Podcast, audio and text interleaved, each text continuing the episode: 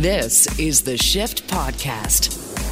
On today's Shift Daily podcast, Russia's Victory Day parade was a bit of a dud. It doesn't mean the war is slowing down, though. We get understanding with the help of Dr. Hanna Shelest, Ukrainian foreign policy expert. She updates us on the conflict as Russia ramps up missile strikes in and around Odesa, Ukraine, where Hanna resides. Canada's healthcare workers are burned out and they need help. Dr. Ivy Lynn Bourgeault from the University of Ottawa helps us understand why our healthcare workers' mental health has never been lower and why they need help to succeed. A lack of data has set our healthcare system back very far in this conversation, too. And do you have a tattoo? Would you like to get one or do you regret it? Ryan shares the story of his latest tattoo that he got last weekend. This is the Shift Podcast. I think tattoos go one of two ways. I think they're beautiful artwork that's timeless, or they're dreadful and a dolphin on your ankle. I don't know. I, I have a thing with tattoos, and I, I don't I don't want them. I always am worried. I mean, when I look back at my life, I'm so incredibly different than I was back in the day. Tattoos, yes or no? And if you have one, I want to know. 877 399 9898. And uh, if you've ever had a tattoo disaster, of course, you're always welcome. Is there one you regret? Tattoos, are you for them? Would you get one? Do you have them? Let me know what you got. 877 399 9898. Last week, Ryan O'Donnell went and got a tattoo. That tattoo that he got is listed at shiftheads.ca in the Facebook group um, which I found really funny because this is context about people, and I'm going to call someone out. Doesn't matter the name. But Ryan literally says, you know, this is the guardian of the O'Donnell, O'Donnell clan. Um, and it's a, the knight in a suit of armor. And someone commented, and this is the internet. This is exactly why we protect our Facebook group so much. You got a figurine on your arm? Okay, uh, you're funny. Um, no, actually, it's a uh, it's very symbolic with sample provided, knight and uh, and crest of O'Donnell clan. Um, you got it last week. I've known about this for for a long time now. First, let's talk about your tattoo because I want to know if everyone else gets them. This is your second one. That's that's pretty big. So tell me, right? Um, are you happy? What'd you get? And explain it. Well, I'm definitely happy. Uh, so yeah, to describe it, uh, the best way I can think of it is if you go to an old old church like one that was built so long ago there's usually a stained glass image of uh, maybe a saint or in some especially european cathedrals and churches a knight uh, for whatever reason that may be. And what i wanted to do was to get something that marked my irish history with the o'donnell clan from ireland with the imagery of essentially that stained glass uh, aesthetic. And it took me a while to figure that out. I always wanted an O'Donnell tattoo. Uh, my family history means a lot to me and to my family members who have come and passed. And it took me forever to figure out that I didn't just want the shield, which, by the way, my family crest is a, a shield with a arm holding a cross on it. Um, I, I, I, wanted to get something more than that. And then eventually I stumbled across a tattoo artist in Calgary. I'll shout her out, uh, Splitting Smoke on Instagram, Janine Scott. She uh, specializes in medieval Catholic imagery. And when I saw her work, the this the, the like it just clicked. And what she has created for me is a knight in full plate armor standing on a bed of vines with a uh, broadsword in one hand and a my family shield in the other. Um, and it looks like it was drawn 300 years ago. It looks medieval. It it has that absolute vibe. The detail. It, it's I, I I'm staggered that people are able to uh, put this thought onto page and then onto skin like that. It's fascinating. And it was quite a positive experience. We chatted the whole time and she was great mm-hmm. about um I complain when I'm in pain. It's like how I deal with being in pain. I have a pretty decent pain tolerance, but I vocalize it, and she was pretty good with dealing with vocalize me it. saying, oh my I god! vocalize you know it. what it reminds Yeah. me of? Uh, the uh, the forty year old virgin. Ah, Kelly Clarkson. Yeah, exactly. That's what it felt. That's exactly how I deal with pain is uh, Oh. is talking, right? Um, and yeah, it's uh, it's now here, and it's cool because I remember after my first tattoo, which is music related, my dad, my mom, my family, uh, they were like, "Oh, that looks cool," but you know, oh, you got a tattoo. But this one, it's like, oh my god, that is amazing. So Mm. I think it's been a mission accomplished for sure. Um, yeah, it is. Uh, it is a very special and it's funny, even as much as I love it, I still am getting used to it. It's still a little weird to like look and see this on you. It, it, No Mhm. matter how excited you are for a tattoo, it will always be a little bit of a whoa when you notice it for the first time and really start Well, to notice it. That's one of the things about tattoos is on your forearm. So for you, it's upside down. Uh, for everyone else, it looks right side up. So I mean, Mm-hmm. I guess that's the question, right? Is do you get it so you can so you can see it and read it? And I always wonder that about people who get their backs done with letters and words and stuff. I mean, do you Yeah. get it written in reverse so you can read it in the mirror? Like, Yeah. um, I, I think that's really funny, and it's uh, people I think sometimes forget that they have tattoos in some places because you don't see them Um, and that part is uh, kind of fascinating. But I just I I look at the artwork and I look at where you're from, and I don't know if you ever regret family stuff, right? Yeah. And the you know so that that's a good one. 877-399-9898. Tattoos, yes. Angel from Hamilton. I have eight tattoos. Um, Ooh, nice. BK, do you have a do you have a, a tattoo there, Brendan, or no? No, no tattoos here. Would you ever consider it? Uh, maybe. Who knows? Maybe My map of outlook Florida? changes. No, I don't think I would get a map of Florida in the least. um, no desire and or connection to Florida. My Well, mom your lives there. there. Well, she lives there, but I, like I your mom. don't care about the state. Mm-hmm. She just happens to be in it. Oh, okay. Uh, I think it's fascinating. I mean, would you get tattoos? I try to think of what would I get for a tattoo. I would get something with um with with the kids, right? I know my um the mother of my children. Uh, she has a sort of kind of a trifecta triangle thing that she wants to get, which is her and the kids, and and uh, I I am standing by my opinion that waiting until they're 18 yeah, matters, and it could be a great way to celebrate their 18th birthday if they want, if they still want to do that with their mom. I, I just don't know if I I'm okay with it so soon because 15 and Oh, yeah, 17 to me seem young. Yeah, like that seems way early, right? But at the same time, it is one of those family conversations. And and would you get it? I know that Melanie got her first tattoos, and um, you know they they they're they're perfect. I I, I always take the opinion, and I, I'm not slagging on you for getting tattoos, or I'm not. I mean, I love the symbolism behind it, and I also get private conversations with you to understand some of the meaning behind it for you personally. The but I always wonder. I just I just always wonder about regret and I'm so different today than I was 5 years ago and 10 years ago. My life is so different. Belief systems are different. Everything is so incredibly different. Um, and I wonder about that. But there I also have this question too. I went to I went to the mall once to get a haircut and I was like, "Oh, I'm just going to stop into this salon here and get a haircut." And uh and just thinking, I mean, it was a salon. And then do you have anybody available? And they're like, oh, absolutely. We've got Susie available. And I should, that should have been my clue, right? Uh, I found out after she was halfway through my hair, she's like, oh, it's my first day. You're my first haircut ever. I just got out of school and it was a terrible haircut. The point I bring that up is because of the fact that I, there's always a first tattoo right? When I had my um, sinuses done and I had surgery and I had to go to the rhinoplasty doctor, the the bone nose doctor, he's he, he was uh, he says, "Do you have any more questions?" And I said to him, "I said, you've done this before, right? like this isn't your first one, is it?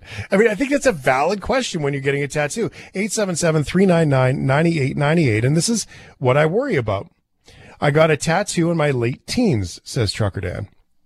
I've regretted it ever since one fine day, I'm going to do a really nice cover up. So, you know, I mean, there's there's a memory from so long ago. Richie's in Vancouver. Hey, Richie. How you, how you doing tonight, Shane? I'm doing wonderful, thank you, sir. Um, tattoos. Is this? I know that you're going to share with us one that you're working on. Is this your first one that you've had, or do you have more? Uh, yeah, it'll be my first tattoo, and I was thinking about it about about maybe maybe not getting it, but I probably will get it because I'm uh, I'm going to be 72 years old pretty soon. So you know Oh, that's beautiful. And I, I, what happened to me was I was a Canadian guy. I, uh, I was, I was lived born in Minnedosa area in Manitoba, but when I was like six months old, I had to go live down in San Francisco. So I was bouncing between San Francisco and Vancouver my entire life. But anyway, when I got to when I was living down there, I fell in love with the Grateful Dead like big time, right? And so you uh, would have been around your mid to late teens, early 20s, right when that San Francisco psych rock stuff was happening. Like you got to be, you got to witness some of the good stuff. Oh yeah, I was like 15, uh, 16, 17, 18, 19, 20, 21, something like that. And Mm-hmm. yeah, so I, I I just had the time of my life down there, and I I didn't drink any, I didn't smoke or, or drink or anything like that, but I loved LSD, and I took LSD almost every weekend for about five years. And anyway, I just fell in love with all the whole San Francisco, uh, uh, you know, sound like the airplane and Quicksilver and New Riders of the Purple Sage. But but but the Dead was just oh I just loved them and anyway they have a lot of a lot of really cool artwork that I've been seeing lately you know like a lot of begonias scarlet begonias and things like that so Yeah. I, I think I'm think I'm thinking of yeah I'm thinking of getting one done because uh, I'm not going to live forever but uh, I like I, that. I, le- I, I, I just love every. I, you know, the weird thing about it is that when this pandemic came along, um, I was just retiring at that time, and uh, and I just I just decided, you know what, I haven't listened to the Dead in like almost twenty years, like like religiously, like I used to, and I, in the last two years, that's all I, I've been listening to. A, a lot of Bob Dylan and a lot of uh, the whole the whole '60s thing. It's like a I, I'm in a, a, a time machine almost. I can go right right back there, and it just Yeah. seems like I, I haven't missed a beat. Uh, See, I love that. I love how it takes you back to that place, right? It's not even the Grateful Dead so much as the significance of that time in your life. So that's beautiful. And Richie, I love the fact that you're doing it in your 70s, man. This is cool. Thanks so much for the phone call. Thank you. Uh, Richie's in Vancouver, 72, getting his first tattoo and the Grateful Dead. And he said, but that's, that's an era, right? Like he's, he's going, flashing back to an, to an era of his life. And I suppose if I loved it, I could have get a Sudbury tattoo because I love my time doing radio in Sudbury. Maybe I'll get a giant nickel. Um, but you know, to, to the point though, I mean, that, that's kind of a cool perspective, right? Um, text from Manitoba, have five tattoos and I'm getting all of them removed. Stupid youth. Cost is a thing, Ryan. Find that prohibitive. Like as being yeah well they're definitely expensive. You can get cheaper tattoos for sure but i mean you also have plenty of time to save for them. I booked this in january like first week of january. So i had plenty of time to get ready for it. And um, yeah mine was very expensive but that's because i went to a very very professional artist. I know a guy who's got a back tattoo of Judas Priest's Painkiller, the, the the the artwork for that album. It literally stretches from his neck to his butt. It's full color. It's got to be. Hmm. It's got to be eight thousand dollars. Oh my god! At least, at least it's got to be. It's got to be. Maybe even more. Um, I like the idea of having a a lot of of smaller ones. I don't think that for me, I'm not going to have like a giant piece. Also, because I don't really want to go for like. my artist was telling me that someone just finished uh, her third and final six hour session for a back tattoo. How much is an 12 hour? hours. An hour, 200 bucks. Okay. It's a lot of money, man. Hey, Chef Show, best, heavy. best tattoo ever. I used to know an extremely sexy Harley riding U.S. Marine that had the U.S. grade A meat stamp tattooed on his hip from London. Now I knew, uh, I knew somebody who had AAA Alberta beef tattooed on their butt cheek. That's funny. Um, and Canadian, uh, you know, the maple leaf tattooed, right? Kind of cool. Makes, uh, that's all right too. Olympic rings. We had, um, Catriona Le May Doan on when the Olympics were happening a few months ago, and she got her first tattoo of the Olympic rings, not after winning all the gold medals and going to the Olympics, but when she became chef de mission, which is what she was always wanted to do. So, I mean, again, hard work and like next level hard work with her and uh, all those gold medals in speed skating. So I, you know, that's, that's the stuff that I guess that's where I got caught up in it. Maybe I just don't have the meaning, Ryan. Maybe that's it. I haven't found the meaning. Yeah, you might not. Not yet. It mm. might take you a while. I wasn't convinced that I would ever get one until uh actually, you know what? I don't even think I can really remember the the day or the moment that I realized I wanted one, but I knew what I wanted. And once mm-hmm. you find that in your heart and you feel it, it's it's it's quite it's quite a powerful feeling. And and um, one of the other cool things about tattoos is for artists, it's the best way for them to get their art out there and sell their art. I mean, mm-hmm. if you're an artist, think about this. If you paint a picture, that's hard to sell that on canvas. But if somebody wants it on their body, you can sell it and you can make a good amount of money. You just have to now learn how to use a tattoo gun. So the industry is growing, the stigma around it is changing, and you you might be uh, you might find it in your 70s or you might find it in your 20s, you know? And I don't think there's, there's there should never ever be a rush to get tattooed. You will yeah. know the moment in your heart when you want one. That's, also drunk. That's the thing Vegas. I found. That's a bad one. Or drunk in um, Vegas. Yes, that those are the so danger zones. Obviously. Here, here's the difference in opinion that I carry with tattoos versus I think what you carry, based on what you're saying. The perspective I take that I shared with Melanie when Melanie wanted to get a tattoo is I, she said, you know, what do you think about this? And there was one tattoo, there's one uh, poem line that I wrote for her that she shared with me that she wants me, my handwriting on the line of the poem and to write the tattoo and then get that tattooed on.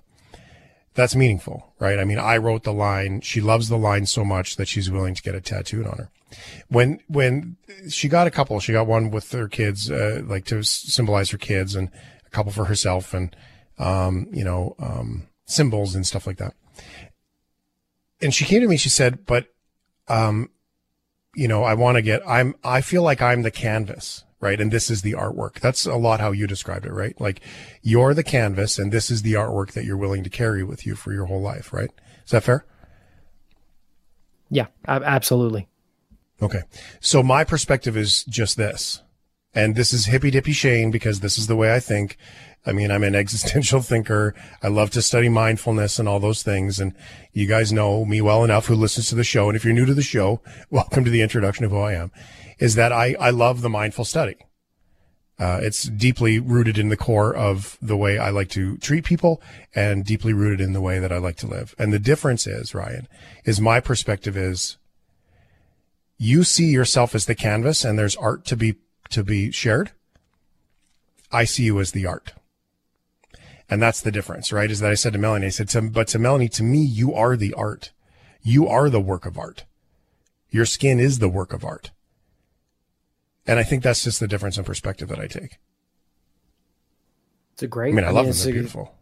It's a great perspective. I, I think that I agree with you wholeheartedly. It's just, um, uh, I art is always perspective, and uh, uh one, I think the the summary, uh, this text from uh, Jasper. This is my favorite part about my tattoos mm-hmm. already.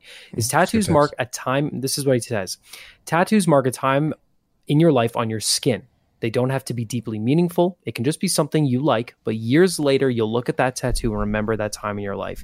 And I agree with that. They're marks of accomplishment, they're like little time capsules. Um, my first tattoo will absolutely, when I'm later in life, I will look back on that and remember my youth. This will be like a marker for that. And I guess that helps tell the story of who I am and that's one of the exciting parts. But I think you raise a great point about we are all art, absolutely. But um, it also gives you a kind of a confidence. I don't know. I, when I like you feel, you feel. I know. Are you going to say that? I you feel like a feeling. badass. That's what it is. Like, I feel like a badass. And Laura, when Laura saw this tattoo, Laura's like, "Yep, you're ten percent hotter now. Ten percent. That's a good margin. Ten percent yeah. hotter from some ink. I, it's worth it." I mean, hey, you're also fighting against Star Wars and Lego here, so you need every, I know every little piece of badass you can get. This is the Shift Podcast. To news overnight, rockets coming down close to or in Odesa. our um, geography always needs a little bit of help with this one. Hanna Shelest is in Odesa with Ukrainian Prism, and uh, and Hanna joins us now. Hanna, uh, thanks for being here first of all, and I just want to check and make sure that uh, you're okay after all this overnight last night. Um, good morning. Yes, the night was definitely uh, difficult. I would say that the last few days were really difficult for Odesa because there's been approximately 20 missiles uh, um, against the city. And uh, the yesterday been more or less okay, but we've been waiting for the night fireworks, as we said it. Uh, because uh, definitely uh, uh Mr. Putin wanted something uh, after Lend-Lease, land lease being signed. So uh, during the night, it's been uh, almost midnight uh, when there were very, very heavy uh, explosions. And uh, Hanna Shelest is in Ukraine, and uh, she is on the internet every now and then. It does drop out. Um, we will get her back. We always seem to do just that in the conversation that she's sharing with sharing with us here is of the missiles last night. Okay, Hanna, please continue just as you were. Yes, I just said that uh, like the whole day being quite a calm, uh, but we definitely expected something by the time that Joe Biden been signing the Lend-Lease. And it's exactly happened 10 minutes after he uh, made it. So additional eight missiles being against uh, the city. And uh, unfortunately, few of them uh, managed to aim. so as a result, at least one very big trade center being on fire the whole night and a few other civilian objects. So that's quite an interesting that the Russians announced that it was the uh, uh, military storage, uh, but in uh, practice, it's favorite trade center with the Zara, Mango, Mark and Spencer, all these regular uh, brands. Uh, but uh, who knows? Probably after they've been prohibited in Russia, they also became the military storages. yeah, it's interesting, Hanna. We've also read that hypersonic missiles dropped from an airplane, which I don't know if that's new. I mean, that's new information that I've sort of seen as as this unfolds. I mean, we hear we've heard that most of those missile strikes were coming from submarines inside the Black Sea. Uh, do you have any insight onto uh, where these are coming from? Are they are they coming from, you know, the the east side? Are they coming from airplanes? Are they coming from boats? Um, we already had the uh, uh, air attacks uh, with the long-range missiles, including the uh, hypersonic missiles from different types. Uh, I mean, from different regions and against the different regions in Ukraine. So that is not the first time. Uh, there are several directions from where they're usually coming. they can be as far as the Caspian Sea. There were several attacks from Crimea, approximately if you look over there. And there were several attacks like these just from the mid of the uh, Black Sea, so from the territorial waters. Wow. Um, that's amazing. And uh, it's really amazing from the Caspian Sea. I mean, that's quite far, but I guess that's what the whole point of all these things and what they're supposed to do. Um, thank you for that. I'm glad you're okay. Uh, I guess suppose. Uh, I was wondering if you could tell us what that, what does that look like for you, right? I mean, so you, I'm assuming and please just correct me as I'm assuming you go to bed and it's you you hope that you're going to get a full night's sleep and then uh, uh, is it air raid sirens what do you hear no the air sirens that's something we already used like only on uh, um, Saturday we had 11 air sirens, air raids uh, during the day. Uh, so uh, sirens, it is something like just to be prepared. Uh, but uh, originally, yeah, the explosions were so heavy that uh, my dogs uh, reacted, and I needed at least to calm down them. And uh, then, for quite a long time, you cannot go to sleep because you're just checking news, you're checking all social networks, trying to get official and unofficial information about where the targeted. Uh, do we have any wounded or killed people? What is happening around? So I would say that after any type of such attack, at least for two hours, you're completely out. You cannot sleep sleep. Uh, even that, I'm not very nervous or panicking person, but that is just the necessity to get any type of the information to understand what is the uh, real level of destruction or what are the casualties after such attack.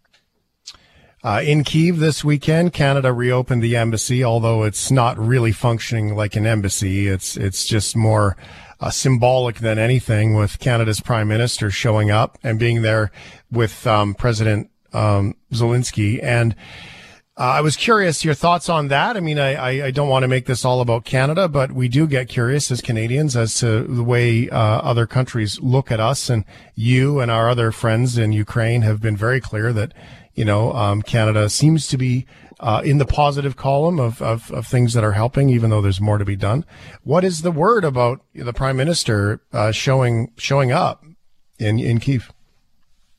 You know, each uh, such visit is very important. Uh, first of all, psychologically, demonstrating the uh, support uh, uh, for Ukrainians, but also that is very important because the leaders of the different countries uh, have a possibility to see everything by their own eyes. You know that when you see the level of destruction in some small town on TV with the small picture, or you are standing just in the middle of that town, that is completely different um, feelings that you have. So that is really important when everybody are coming, especially especially as far as uh, um, Canada, uh, even that Canada is very close to our hearts, but geographically we understand that to organize such visit is much more difficult than from the neighborhood Poland, especially with the current security uh, logistics that we have. And uh, uh, definitely, it's been very important that together two leaders participated in the G7 uh, meetings just from Kiev.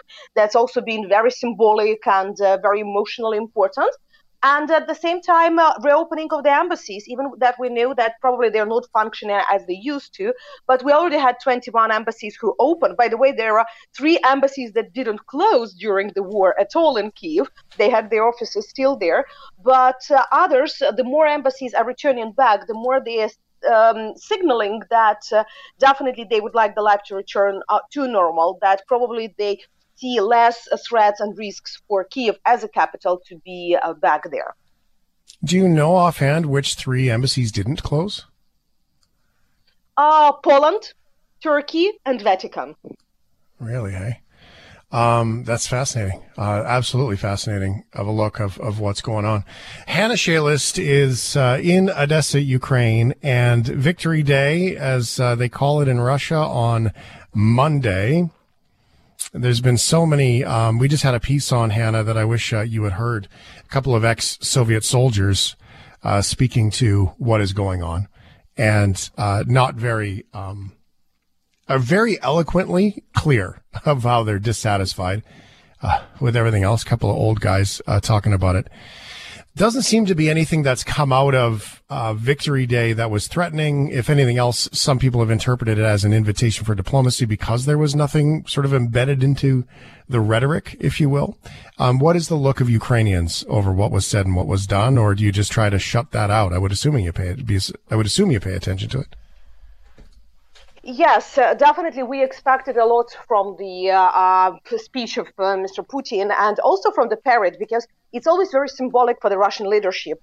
Uh, this uh, military parade to demonstrate the power, what they have. And there were a lot of very interesting details, like, you know, devil is in details, and that's what we pay attention. First of all, what we uh, really paid attention that the head of the general staff was not present at the military parade, and you can imagine how seldom this can be. The second thing that we um, noticed that the Air Force parade being cancelled at the very last moment, and that is a demonstration that um, at least half of the uh, newest uh, uh, airplanes being just shot in uh, uh, Ukraine. So it, it, would be impossible to make a nice air show as it used to be. Then you had a very symbolic speech that it been not the glorifying speech as uh, we expected. So there were two versions. Let's start from these. Uh, one uh, um, group of experts said that Putin would announce the mass mobilization, so he would announce full-fledged war. And uh, others were talking that probably he would announce some victory, the real victory by the victory day. As a result, nothing happened. No mass mobilization, uh, because we see there is no uh, public support for this. But at the same time, there is uh, no victory because he couldn't uh, demonstrate that he really occupied or got any gains with the mayor cities. Even Mariupol, that he tried so heavily for the last uh, weeks, uh, uh, still uh, his forces are not controlling it. So as a result, it's been uh, uh, the speech of very unsatisfied man, the man who is trying to find excuses for his uh, uh war crimes, and that's been quite a you know uh, um, interesting. I would probably use this word because uh, such type of the speech makes you to think, okay, what is the next? What is his plans? will he try to regroup and find the new variants where to attack? Or he will be trying to um, a little bit slow down, uh, at least uh, um, in the uh, uh, different regions. But unfortunately, that's definitely um, uh, just showing us that the war would continue, that the 9th of May is not end for it. Do you at least take a little bit and celebrate the fact that he did not declare war? Is that part of the conversation too? Is that, well, at least he didn't declare more war? Uh, let's be honest. What is happening now? It's already a full-fledged war. Doesn't matter mm. that he calls it special military operations. That's quite an interesting. If, to be honest, you know, uh, I would say you that for the last 30 years, probably we didn't see any conflict where the war uh, was formally announced as we used to. Yep. So you can exactly say what is the um, first day of the First World War or what is the first day of the Second World War. Right. But with yeah. the last 30 years, uh, it's very difficult to say. Sometimes you can say with the first attack, but nobody is announcing war as in the past. Here, it was important for us uh, uh announcing of uh, mass mobilization because what Russians definitely uh, better that is number of people that they can have. That is not the quality of fighting or quality of weapons. That is first of all the number. And definitely, if he would be able to accumulate a lot of forces, they will be a cannon fodder. But at the same time, that is something to uh, go ahead. And uh, as for now, uh, that's not something that we can uh, oppose to this. Uh, as soon as he didn't announce this mass mobilization, first of all, it uh, shows us that probably the war will be at the same scale as now, so not intensifying. But at the same time, it is demonstrating that he is afraid of the reaction inside of the society. Even that so many Russians support this war, but support this war by arms of uh, military, that is one thing. To send your son for this war, that is completely different. It is fascinating. Um to look at it that perspective. So thank you for sharing it. And I, I it makes sense when you describe it that way. Now, uh, the attacks on Mariupol uh, seem to have uh, uh subsided somewhat in what's been going on there. It's incredibly ironic the way that I would say it in English. It's a little rich for um, for Russia or for Putin to be celebrating, you know, the Mariupol liberation in World War II uh, the day, you know, the day after he finished trying to obliterate it and not let people get out. Um, how does how, how do you see that? You know, on Saturday, um, no, it was Sunday. Um, it was the press conference of the uh, Azovstal defenders, uh, more than 100 journalists uh, are being invited to Zoom, and I was lucky to join with one of my friends as, as, well. And we were just talking and listening to the moods of those who are still uh, um, in the basements of Azovstal, those who are protecting and defending, uh, who've been defending civilians uh, for all these uh, months. And you know, that is tremendous people, that is tremendous stories about their resolution and resolvement to, to fight and defend, not because they are crazy heroes, but they are saying, uh, you know, one phrase really shocked me. They said, please don't waste our sacrifice. Mm. And that was so important because they perfectly understood uh, uh, that uh, Russians don't want them to get out from there, that uh, none of the agreements would work, that maximum what they can do is to negotiate the evacuation of civilians. But at the same time, they really would like for others, and he talked to uh, this officer both about Ukrainian government and about international community, that please use this time, try to do something, try to demonstrate that Ukraine would fight for each inch of uh, the territory, that don't waste uh, uh, uh all those sacrifices of our officers, our doctors who've been killed in the Azovstal um, uh, plant. Uh, and that was so touching, and that is definitely one of the reasons, it seems to me, why Russians are not winning, because they underestimated the will of regular people to, to protect their land, to defend their people, and uh, um, to be a regular heroes, as they said. So they, to be a hero, it was not their choice. Um, it was unfortunately uh, the fate. Now, last week, Hanna, we were talking about uh, a group leaving Mariupol. Uh, you had su- uh, suggested to us or described to us that it was a three to four hour trip on a normal day. Uh, still quite the trip for them to get out. It was almost a full day or, or more and it had uh, nobody had heard of them just yet. If I read the articles properly this weekend and it was the same group of people, did they make it out and was everybody okay?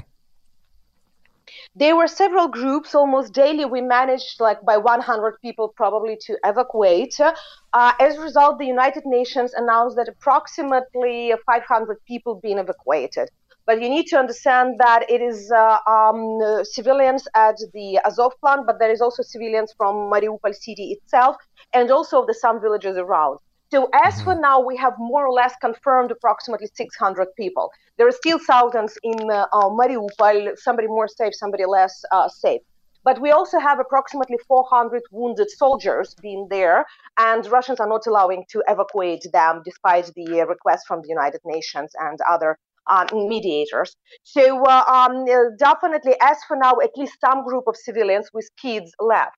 But what is really important, again, like you know, devil is in details. Except of that time that it takes, um, they need to pass several so-called filtration camps on the road. So those who are in the bus uh, that evacuate them uh, they can be stopped at several block posts of Russian forces. They are checked. They can be undressed, checking for their tattoos, checking their telephones, asking them. And for example, now we have a big scandal because it was one uh, doctor.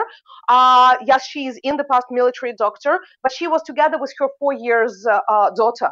So the daughter was sent in the bus to the next uh, block post, and uh, uh, this woman, this young woman, was left at the filtration camp. So, mother and daughter being separated uh, just during the evacuation by the Russian uh, forces at one of the block posts when they were going from uh, Mariupol to Zaporizhia. Wow, absolutely incredible. Um, Hanna Shelest, PhD, Ukrainian prison in Odesa. Um, if I can, Hanna, uh, I'm going to change the topic just briefly here uh, to something fun and playful because it's real life. Uh, Benjamin, your dog, last week um, woke up all in panic and decided to say hello to all of Canada here while we were talking because you're connecting from home. Uh, he's become quite a little bit famous. I just wanted to acknowledge for you how many messages we received about Benjamin and how everybody truly appreciated um, uh, the fact that he uh, shared, showed up and shared his opinion and and uh, how nice it was to hear from him. So if Benjamin ever gets the chance or decides to bark his uh, bark so loud again, uh, he is more than welcome as far as we're concerned. so I just wanted to say thank you for sharing that little piece of your life with us. He's just sitting nearby, and as soon as the phone is not calling, uh, he, he's okay. He tries to behave. He knows what does mean the TV interviews.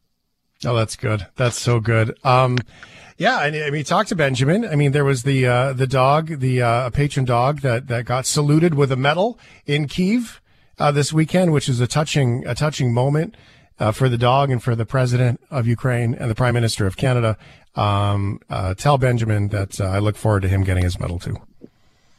Yes, that patron, uh, uh, he's really fantastic. He became like a mascot of our emergency services in Chernigiv. Mm-hmm. It is the town on the north of the country. He is the mining dog, and uh, I would say that now our post office even considering to create a special postmark with his picture. Really? Hey, Oh, that's so good. I like that story. That's neat. I mean, he's become famous. I mean, it was it was remarkable uh, the uh, the work they they gave him, and uh, there was one story description we had about about a patron that that with all of the explosives that have gone off in these areas, the amount of focus and training it takes to be able to uh, separate what is active explosives in the mines close by with just the smells of bombs going off in recent days and weeks um, is quite remarkable in the world of dog training. So it's a fascinating story. It's it's really neat. And consider that he is not a professional trained dog. He's just a, a dog of the uh, son of the uh, one of the emergency workers. So really? he's been uh, uh, bought for exhibitions and for fun. And just with these two months, he's been trained on the ground de facto. So he's not That's a professional great. dog that been bred for this. That's so good. Uh, thank you for so much for sharing your time with us again, uh, Hanna, and more understanding as always. I appreciate you very much and your honesty and generosity with your time uh, with us here. Thank you. Thank you.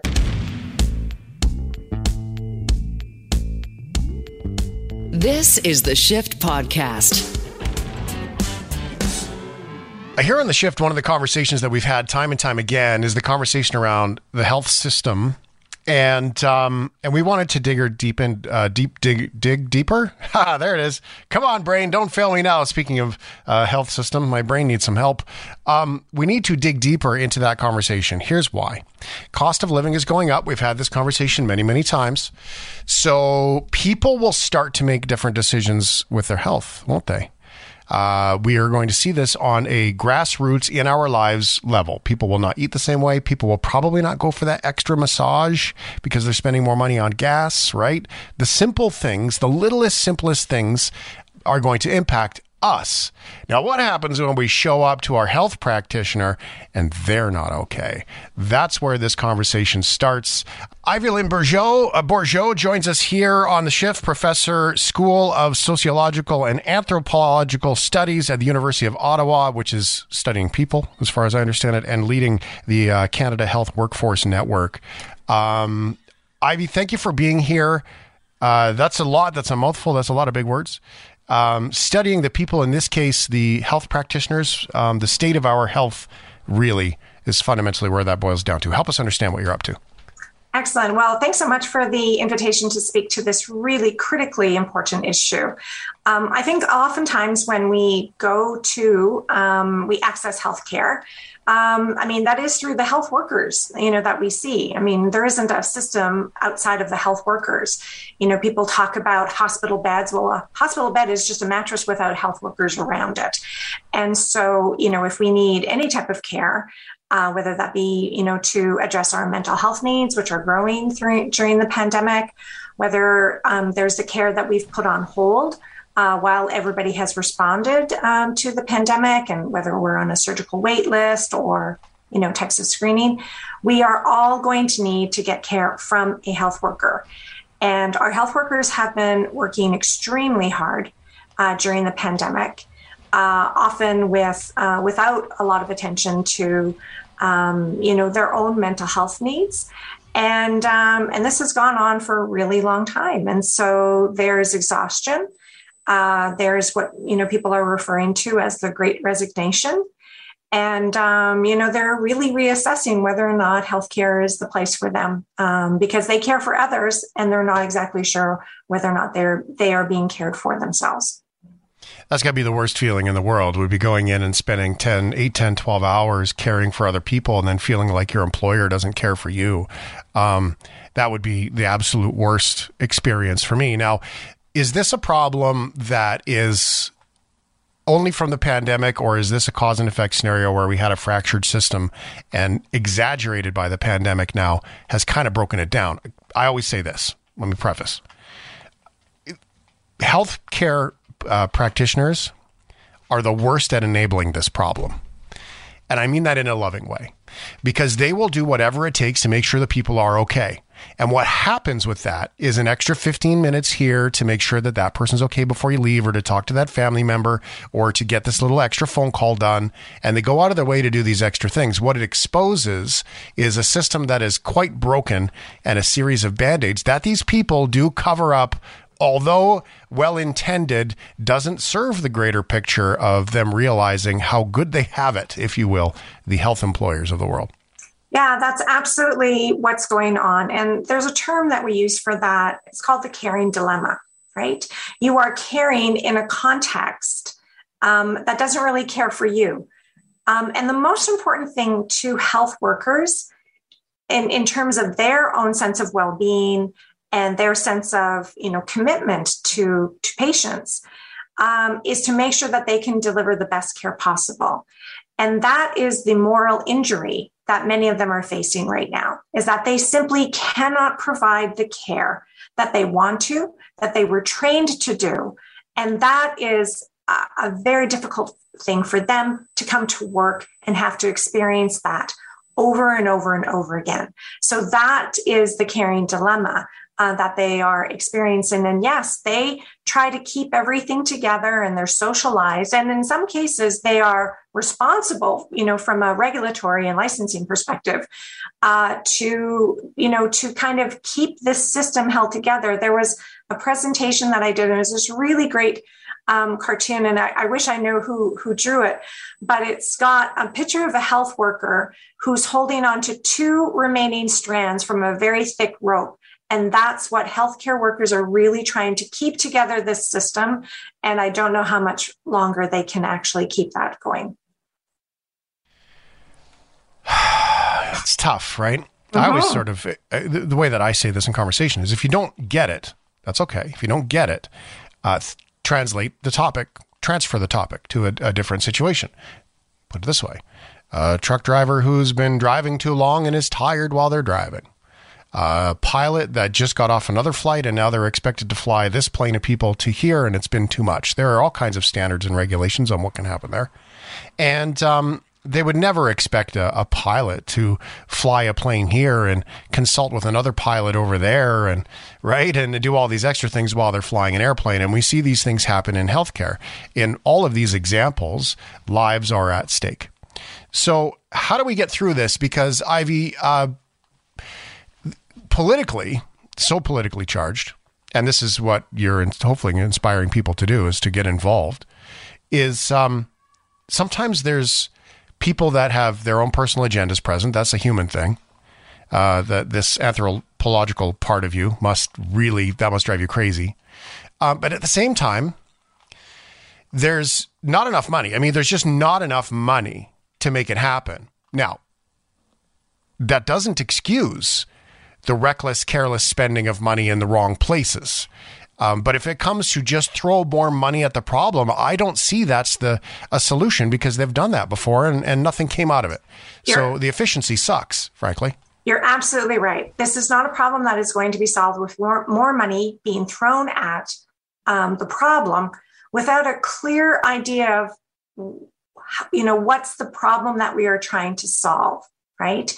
So the bonuses that are being you know, frankly, thrown at um, healthcare workers, this is not the issue that's going to keep them in the system. I come back to, you know, the issue that really breaks down health workers is that they are not able to provide the care that they want to provide and have been trained to provide and frankly should be providing. But we need to create the context for that. The most expensive situation is what we are doing right now i'll repeat this is an industry which cost across Canada 187 billion, 8% of our GDP.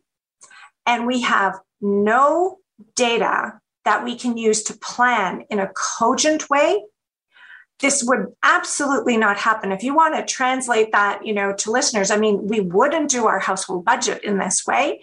Um, you know my my brother and my father before him who farmed would simply be out of business if they managed the system in this way. This is 8% of our gdp so what we are doing now is making decisions in the dark. We are throwing money where it is not going to have the impact. So we need to really regroup and say, what is the main problem? How can we go about solving that problem? And that may require a variety of different types of solutions because this is not just one problem, it's a complex problem. It's going to need to have multiple solutions. So, for example, you know, the um, there was a public opinion poll that we did uh, that looked at you know what the public thinks about this. They're very concerned about the health the mental health of health workers like nine out of ten of them. So they get it. They're also concerned about what that means for them in terms of their ability to access care and the quality of care that they get. And that's like you know eight out of ten are really concerned about that. So they have to take that concern and make it a political issue so that it gets solved and that there becomes discussions. And what other countries do is they collect much better data on the health workforce to plan in a much more thoughtful and considered way so that you're not reacting by throwing money at a problem. You are proactive you are understanding where a problem is going to come from. Could we have predicted the pandemic and the impact that it had? No. But other countries that have much more robust data and intelligence system is what we call them, help decision makers make better decisions. Right now, decision makers are making a decision in the dark, and it's having an impact on the health workers and it's having an impact on the public. And everybody deserves better. The public deserves better. Health workers definitely deserve better. And so, again, I come back to the fact that this is not a problem that is going to be solved quickly with money. It is a problem that has multiple roots, and we are going to have to we're going to have to implement a multiple intervention strategy that's based on what is actually going to work. So how do we do that? Because what we are represented by in this country, I'm being this is a very broad stroke. We're represented by three very clear parties. One party is spend more money on healthcare, which uh, we in this conversation have sort of determined that that's not the solution. We've done that. The other party says spend less money on healthcare, which we've seen that happen and that doesn't work. And then the other party says, we're going to fix healthcare. And then they go fix something else and don't ever do anything about it. So that's a broad stroke about politics. Pretty fair ball, I would say. And um, so, how in the world do we inspire a politician to to fix this when politicians seem to um, be part of the problem? Well, I'm going to add another wrinkle into your oh, description of the political context because, okay. yes, there are political parties, and we also have a division of responsibility between the federal government and the provincial and territorial governments. Oh, yeah, right. Yeah, so really multiplied, it compounds. Note, it's really important to note that healthcare is not the is not only the responsibility of the provinces and territories. It's really important to note that the federal government does have a role to play you know, and that's beyond the fact that the federal government runs, you know, the fifth or sixth largest health system, right? Covers, you know, First Nations. It covers, you know, those in the RCMP, the armed forces, you know, those who are incarcerated. So the federal government does that. Does so poorly, by the way. So it's first of all important to note that there are shared responsibilities for healthcare between the federal government, the provinces, and territories the federal government has, to be very honest, really quite absent in the case of the health workforce. If you look on the website for Health Canada, there hasn't been anything posted on health workforce or health human resources, is the term that sometimes gets used in Canada, since 2011. There has been no update. And even that update wasn't much of an update since 2007. So that is irresponsible. Again, I come back to 8% of Canada's GDP. No other OECD country manages their health workforce, whether they're a federated system, you know, where there's always a balance of powers between, um, you know, the regions like the states or provinces and territories and um, a federal government. Australia doesn't do this. The United States doesn't do this. Other, and I could talk about other OECD federated systems. Yeah, and so what I hear there is I hear that when the federal government's not doing their part, it starts to even create competition between provinces, which makes this even worse. Absolutely. So this has to be a coordinated response because every province and territory is going through a crisis and we can't solve that crisis from alberta you know taking from newfoundland and british columbia taking from ontario et cetera et cetera okay and quebec is also not an island onto itself their their health workers move as well and so it needs to be a collaborative and coordinated response. But the federal government absolutely needs to have a role. It needs to work in collaboration with the provinces and territories about what that collaborative role could and should be, right? What are the tools that the provinces and territories and the federal government's own health system, what do they need in order to make better decisions? I mean, we're a big country by landmass, but we're a small country in terms of population, right? And it doesn't make any sense for us to be recreating the wheel across all of the provinces and territories. We already collect standardized data through Statistics Canada. We can collect standardized data across jurisdictions and across different health practitioner groups to do much more integrated planning that focuses on sectors of need mental health care, older adult care, acute care, long term care. We need to focus on those different sectors. And therefore, you know, health workers don't work by themselves in a silo, but our data, you know, sure, are siloed.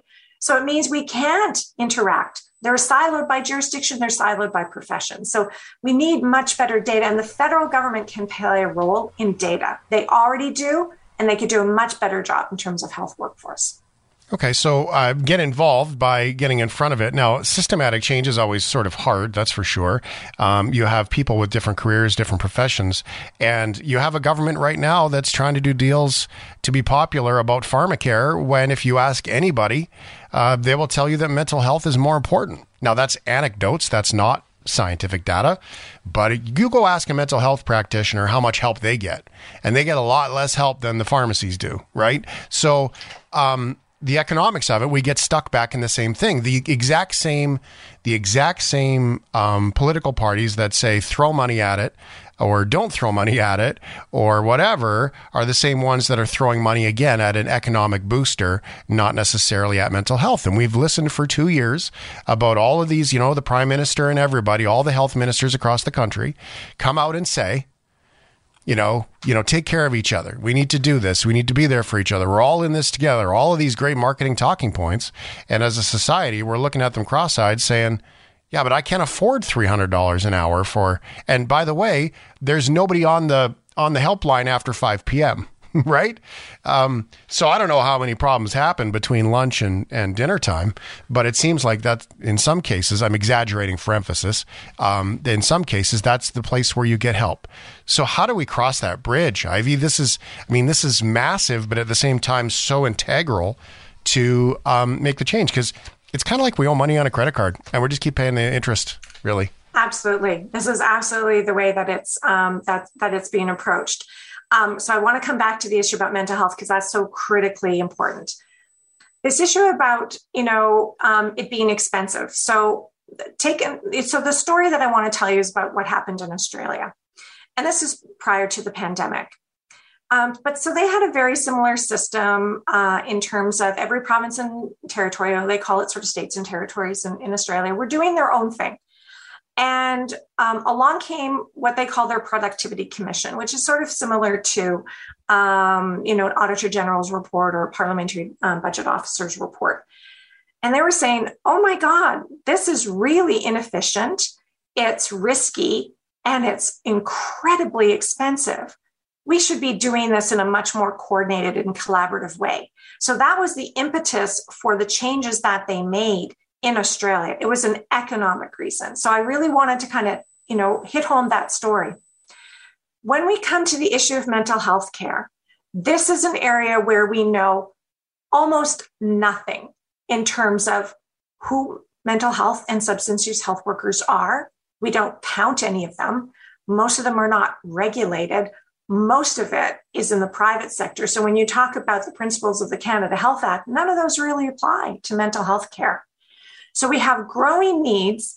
We have a system in terms of mental health provision that is worse than the United States. It's more privatized than the United States. We have less coverage than those in the United States. So when we pride ourselves on our Canadian healthcare system, um, that is definitely not, you know, happening in mental health care.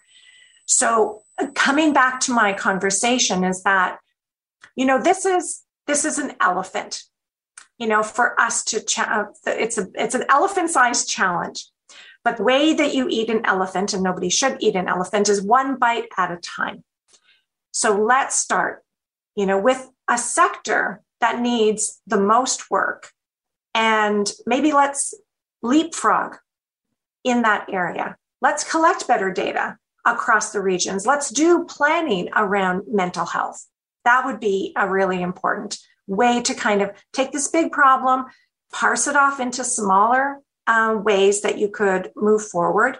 And that would be high yield and high impact um, because we can't we can't expect there to be a system for for um, the public's needs um, if we don't support support it.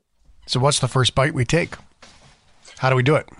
Okay, so I would say that the first bite that we take is we ch- we take this as a sector, and we try to understand and figure out who is in this sector. Let's understand all the different providers. Let's count them. Let's also understand where are they providing services? Is it in the public sector? Is it in the private sector? Is it mixed? Who's covered? Who's not covered? Right? I mean, they're going to have some very interesting conversations around dental care. And so we'll need to also like look there in terms of who provides what and who's covered for what, and how do we shore up, you know, who's uh, supported. Um, I would apply the same thing uh, to mental health care. The federal government can really support uh, what we call sort of a minimum data standard. So these are the least, this is the, the shortest list of data that we absolutely need to plan in a sector. And let's apply that across professions, across jurisdictions. And then we can gather those data together and create decision making tools, what we call dashboards. You know, so when you go to Facebook and you see all of the different apps that are available on Facebook, it's that type of dashboard. It helps you to make different types of decisions, right? So, what is it that we need to know in this area? What is it by this sector? What does this profession need to know? How much do we need, like, how much information do we need to yield into the education system? Do we need to increase enrollments? And if we are increasing enrollments, then we need to increase faculty. So, there's that um, element. And then, if we're going to be increasing coverage, where is that going to be available? How can we provide those services in a much more effective and efficient way? And mental health care is an area where virtual care has really been quite um, quite promising. I mean, you can't virtual care everything, but virtual care for, for mental health care, though a lot of that was done prior to the pandemic, and a lot more can continue to be done in that way. Well, that sounds fantastic. It's a good way to start. I mean, with your workforce hat, uh, quickly here before we finish, if you're looking for a new career, opportunity is aplenty in healthcare. Absolutely. But we have to make sure that we are not just focused on recruitment. I talk about the three R's. We need to retain the staff that are there. And that means we need much better jobs. They need much better staffing. They need much better workload we need the next R is we need to return. We need to return workers who have just left the system, or we need to return workers to the system, people who are here who have international education in health workforce. We need to oh, return them one. in a sense. Yeah. And then we need to recruit. But the recruitment needs to focus here because this is a worldwide crisis. And despite the fact, I mean, we have a shortage, absolutely, but the shortages are much more severe in other countries. So we should absolutely not be going to other countries and recruiting, but we should definitely integrate those who are here that have international education.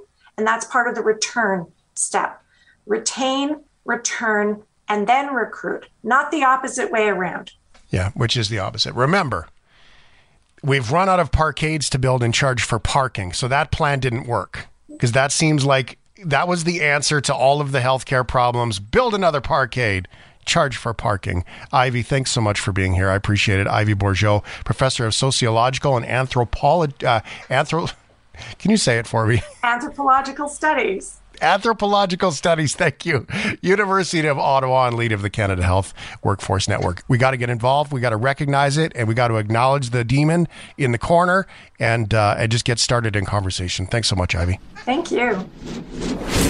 Thanks for listening to the Shift Podcast. Make sure you subscribe, rate, and review the show and share with anyone you like. Get it on Apple Podcasts, Google Podcasts, Spotify, and CuriousCast.ca.